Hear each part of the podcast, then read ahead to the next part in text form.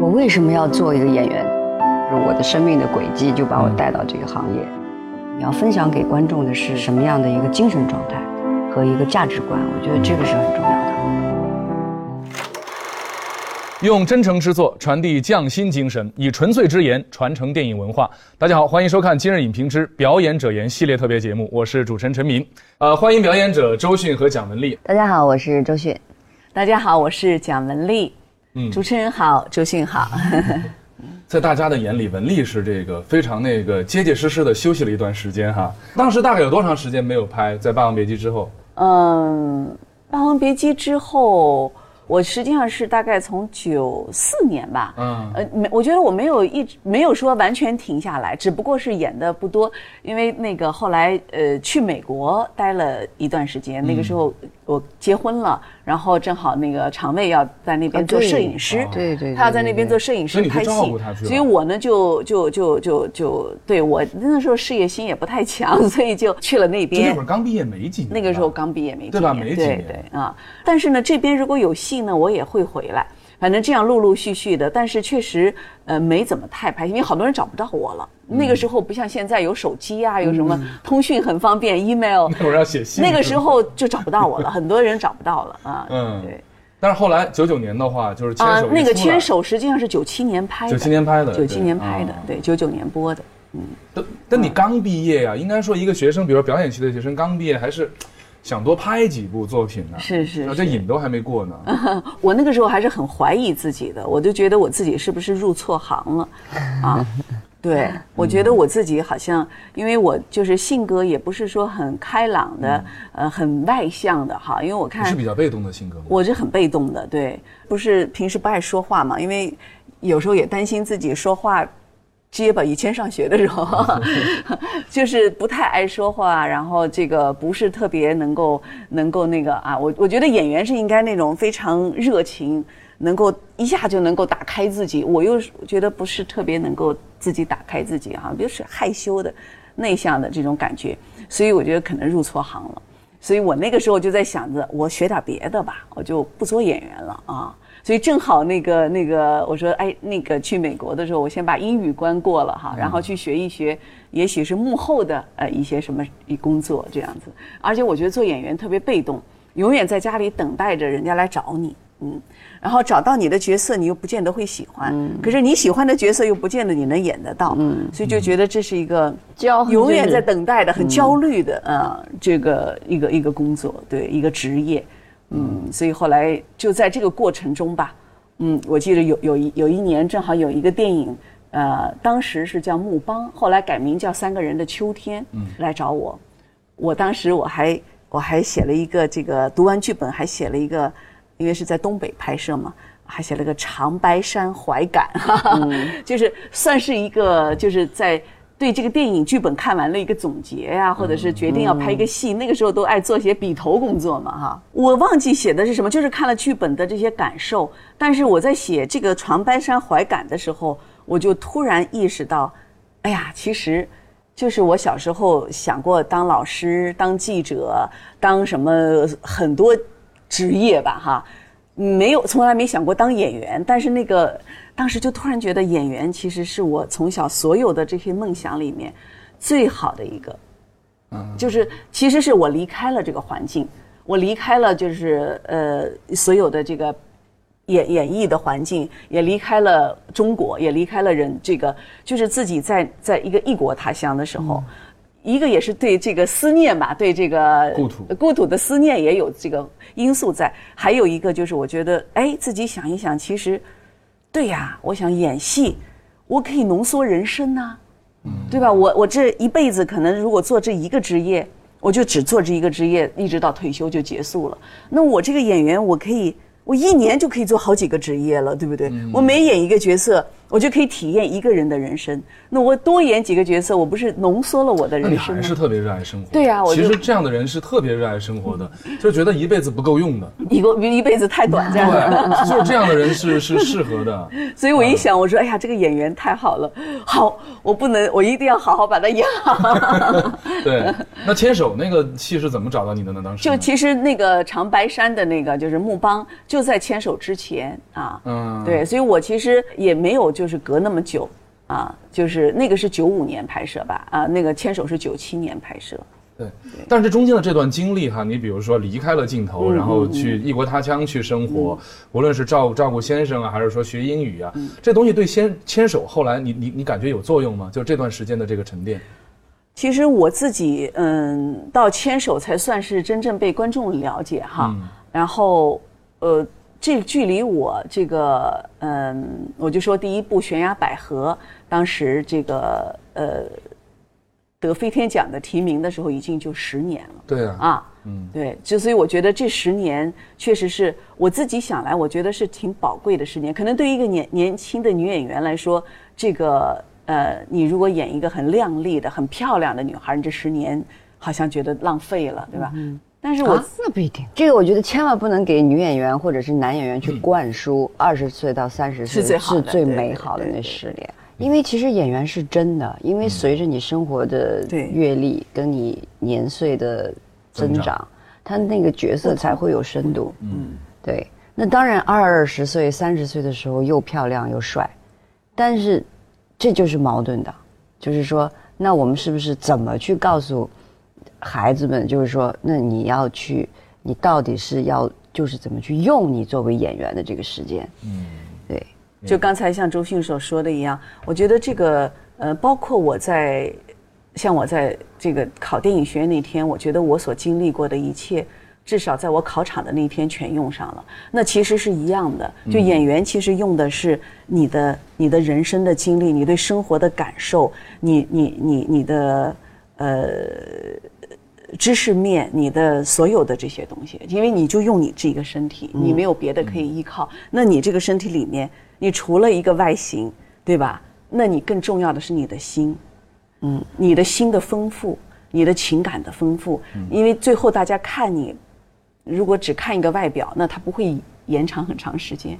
对，那么如你怎么样去演绎一个人的心，把这个心剥离给观众看啊？他不管是。美的还是痛苦的，还是扭曲的，还是什么的？你怎么样吧？所以我觉得演员是件很残酷的事情。我记着那个斯琴高娃老师就曾经说，说的这个演员在镜头前已经把自己的心给血淋淋的捧出来啊，就是给你剥离给大家看了，还要去了解演员的私生活 啊，就还要让我的私生活也要血淋淋的播给你们看。说这能不能留一点给我们自己啊？因为我在演戏的时候，我是完全是敞开的，我是不能把自己还含着，还怎么样，对吧？你含着你就演不出来了，对。那我就哇，你知道演完有些戏，人都会虚脱的一样，对。那么生活中再给你 把你剥离一遍，所以就是我觉得那这个心怎么让你能够真实的打动人啊？能够能够打动观众。就是我觉得这些就是就是就是，不光是一个一个，就时间就是一把刀，它虽然刻了你在脸上刻了你痕迹，但是它在心里刻下的你的这个痕迹，会让你对人物、对作品、对人生会有更深刻的理解。嗯，你但是你的节奏，我觉得一直还比较好，就是有就是好像，比如说戏与戏之间。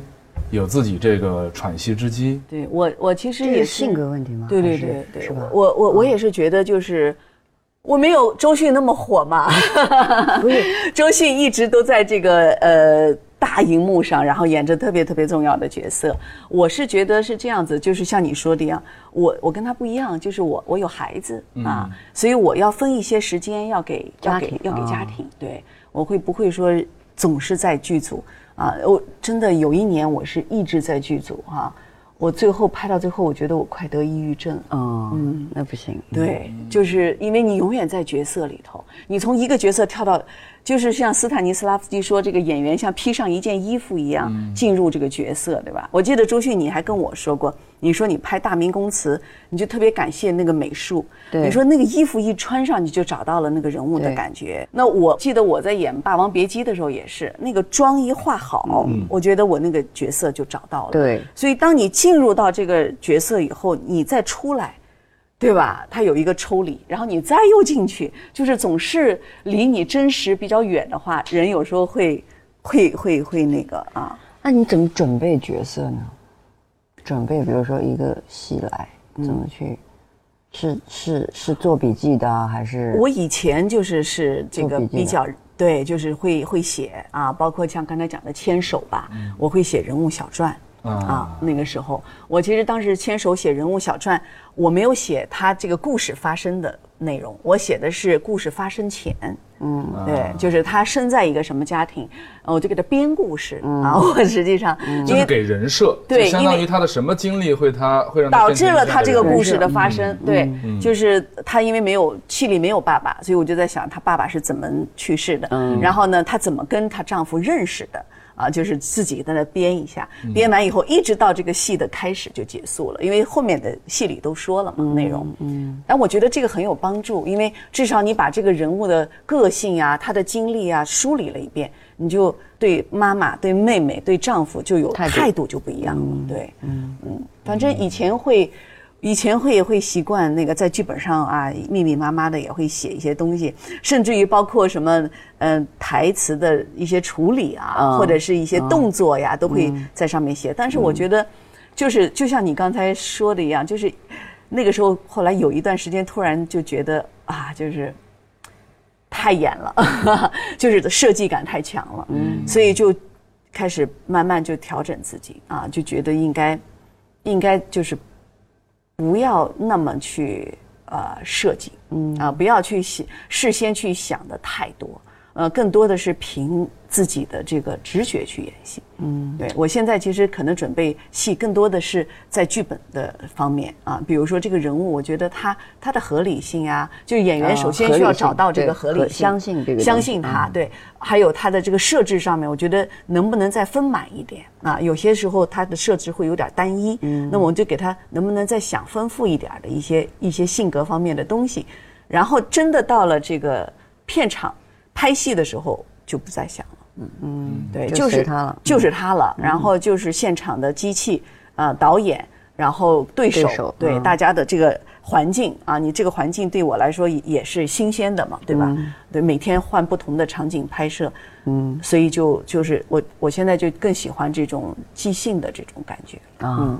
但是中间那个过程对于后边这个即兴的过程是有帮助的，特别有帮助。的对吧对对对。周迅也讲过自己曾曾经有一段时间是特别的满的，一部戏接一部戏，一部戏接一部戏。这个最长的时间持续了多长时间？好几年，对不对？对，反正我九七年我当中就是《如果爱》拍完之后停了一年，一年半吧，嗯，啊，然后就厘米之后又接着拍了嘛，嗯，厘米啊、风声啊什么这种这种，风声之后停了一个阶段，然后又开始拍，就几乎我觉得加起来没有停了三年、四年，嗯，嗯、那就是一直连轴转是一个什么感觉啊？那会有那种虚脱的感觉，自己被掏空了，从这个角色跳到下一个角色，马不停蹄的赶各种戏。不，倒不是说，因为我们都不太属于要嘎戏的演员，我们不是说同时，呃我也发生过，但是很少。嗯，就是比如说你一个阶段你要拍两部戏，不是那样。跳戏的那种吗？对，不是我们不是那种，就是对，基本上都是拍完一个，然后再一个，所以那个不是那么的。你一年大概拍几部戏啊？我记得我有一年拍了六部，大概一年半就就是就加头加尾，六部那是够哦够紧的。哦，但是因为也不是那种熬得很，嗯而而且我是平常生活我会觉得特别的无聊，嗯。反而在组里边我喜欢在剧组，嗯我喜欢现场的感觉，嗯啊，可能跟从小一直在那里边习惯了也有关系。对我到剧组我就特别开心，就是当然要相处的很好。对对对对对。所以我们在讲，就有些演员，比如说，呃，我我没有拍戏的时候，我在生活当中去去积攒我的阅阅历，去沉淀。但是周迅不是，周迅是啊，我去剧剧组沉淀去了，我去剧组去吸收，我去感悟生活去了。对，因为比如说我一直会，比如说，就像我们上次聊的，其实我没有真正演过什么小人物，就是就是跟生活很近的那种，那种比较草根性对的对对对人物，不是说小人物啊，就是呃，李敏已经是最那个，我演的都是飘的，嗯，不是公主啊，就是 妖啊，就 是就是那种，对，所以就是说不需要再这去体验生活。就这个对我来讲，其实是一个缺憾。对我特别想演一个很生活、很生活的，就是生活在这个都市里面的，就是每天生活的压力、时代的变化，就是那种那种女的要照顾孩子、老人那种啊。嗯，但但是那个如果真有这样的角色，我还是会直接就去体会生活的，嗯因为我，呃，我家里也有这样的亲戚啊。问题是啊，对，对，所以就是我是剧组生物，我觉得。那平时在家里边跟家人的相处呢？都很坦诚的，就就比如说你跟爸爸妈妈在一块儿，比如说你很少有时间，那有时候是不是过年呐，或者怎么样？不不不，现在我去拍戏，他们想来就来剧组跟我一块儿住，对，然后想回去就回去，就他们几乎已经变成了那种城市的游牧民族。有人总结过你们演的一些角色，嗯觉得那个周迅的角色呢是偏冷色调的，觉得文丽的角色呢是偏暖色调的。哦比如我们来看一看哈哦，呃，李米的猜想当中的李米，恋爱中宝贝当中的宝贝。就他会感觉，就像你说的，离那个真正的现实生活当中的人物呢有一些距离它，比较仙儿无。论是公主啊，还是这个不是因为我好，好像，比如说《恋爱中的宝贝》，其实他演的是那种精神状态，他不是很。哦，不是很现实。李米也是精神状态，对哦对吧？那公主是一个，就是我们也没见过公主，哦反正就，对对对是啊，包括如意，嗯你真正见过他吗？你没有啊。对对，啊，嗯，实际上演员有时候是这样子的，就是当你一个角色成功以后，后面大家找你的都是跟这个相近的，往那儿偏，往那偏的。啊对对，我也是这样，你也就我也是这样，牵手牵完了以后，对对牵完了以后金婚呐，就全是跟生活相关的，对，然后都是所以妻子和比较暖母亲的角色。那你们自己你看我第一部戏已经奠定了我的飘渺。哎，对，第一部戏就演了一只 演小狐狸，演了小狐狸。我从来没演过，你想演小狐狸吗？我 我想演一什么对仙 仙对仙吧啊，，仙儿是吧？对，你你你们同意大家的这种定义吗？或者说你们自己是也接受，也也可以，还是说还挺想这个打破一下这个状态的？其实我我不知道，我觉得我你看他刚才周迅也说自己嗯想演一些接地气的哈、那些生活的，我也我觉得演员都是希望能够突破自己啊，然后能够尝试一些不同的多样对多样的啊，就是我我觉得就是形容就是人生演戏不就是演不同的人生，老演一种人生也没有意思嘛，对吧？嗯，或者吃饭老吃一同一个味道的菜也不觉得好吃了，嗯。对，就有有什么你们特别想去尝试的吗？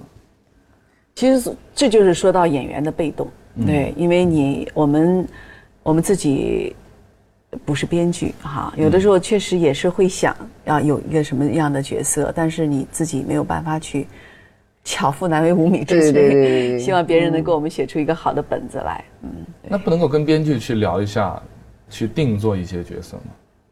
呃，如果能定做，早就定做了嘛。对，哎，两位怎么看待这个电视剧和电影之间的关系？因为我记得上一次远征过来的时候，周迅就说，对于他来说，在表演方面没有任何区别。就反正电视剧和电影的话，我都是这么演，然后我我交给你导演或者摄像，你你们去看你们想要什么样的东西。但是对于我来说是没有区别的。嗯，对，这是在表演层面，在其他层面会有一些区别吗？我觉得我我我我小时候拍电视剧的时候，我是特别幸运在哪儿？因为我跟邵红导演拍电视剧，他是当电影在拍，对，当电影在拍，对，它是当电影在拍的，所以我们的光啊什么的，其实都是，就是你可以有很大的表演空间的。嗯。但是现在，比如说像拍电视剧的话，一个是就大家都要快啊，然后集数都要多，嗯。所以那个灯光是可以搬来搬去，你只能在这一块，嗯。你可能大的那种调度嗯嗯几乎没有嗯。啊。文丽觉得呢，就是荧幕和屏幕的区别是什么？我我是觉得荧幕越大，就是表演尺度越小啊。嗯，对，就是你越因为你在大大荧幕电影院里是个黑屋子里头那么大的屏幕，所以你大家很专注，对然后镜头又很近，非常一近，就是说那么那么这样一个空间决定，我觉得嗯就是尺度应该更小。那么呢，实际上电视剧大家看电视剧，就是屏幕再大，它也不会像电影院的屏幕这么大，而且它都是在日光或者是生活中这样看一看，大家嗑着瓜子儿啊，喝着茶聊着天儿看，有可能哈，所以它的尺度有可能会比电影的会稍微大一点，差距现在电视的这个制作成本已经很高了，就单集的话，这个投入的话，我觉得对。对无论是服化道啊还是怎么样的话，比以前确实要精良的多了，越来越那什么。就是周期哈，我觉得电视剧就是刚才周迅说的快，嗯基本上每一个镜头都不再重复的，就对一遍过一遍过一遍过，对对。但是电影呢，就是哎，它有这个时间，就是一部电影的这个制作时间是十部将近八部九部的电视剧的这么哈。现在电视剧也太长了，我是指的是四十集左右的电视剧，对，因为你想以前《橘子红了》二十集是拍了四个月，对呀、是啊啊。嗯，那真是电影的一个制作对周期对对，嗯是。那我们现在拍一部电视剧，至少也要用一百天。嗯一百天呢，四十集的话，实际上三集电视剧就一部电影了。嗯，啊，所以就十几部电影，等于是我们在同样一个时间里头完成了十几部电影。嗯啊，所以电视剧就快。像电影的话，我可以让你充分的进入角色，甚至比如说我可以搭好实景，让演员在里边生活一段时间，然后已经彼此熟悉，甚至都已经活成那个人了，然后我再把你拍下来就 OK 了。但是电视剧就不是，你们一进片场的话，马上就要用最精准的状态把这个角色给表达出来，是不是并不是很舒服？其实我觉得是这样子，我觉得其实拍电影的话，哈，因为有的时候就是呃，呵因为它真的是只有一百多场戏一个电影，所以每一场戏你都要特别的认真的把它完成啊，因为它一共就这么多场戏，电视剧一集至少就有五十场戏。所以你就是这场拍不好，你还有下一场呢。你可以救。所以其实呢，就是说，通常来说，你头一个礼拜或者是十天，你都是在摸索当中。嗯不管是影视剧都是一样的，对你不可能一到那儿就能很精准，，不可能。嗯甚至于一半戏都拍完了，你还蒙着呢。就还没上岸呢，就是还在水里尤其是一开始的时候，对，嗯嗯，但是有那种事情啊，你比如说他电视剧为了节约成本的话，我就着这个景儿要把在这儿发生的事情全部拍完嘛，那就是这样。都是对吧这样？那有可能你刚进场的时候，电影也是这样呃电影也是嘛也是那有可能你刚进剧组的时候，第一天拍的戏就是生死离别。没有，有可能第一天拍的就是结尾。结尾。就你如果说我跟我你我的搭档就有这么一段时间像话剧一样，如果顺拍下来的话，那这个没办法，如果发生了重大的问题，补拍啊。对，嗯，对，通常剧组也会考虑啊，哦就是尽量不把最重要的戏放在头两天拍。如果你刚进组的话，对他也要让你稍微有一个进入的过程。对，一般都是拍拍走走路啊，对对对对然后看看风景、啊，熟悉熟悉。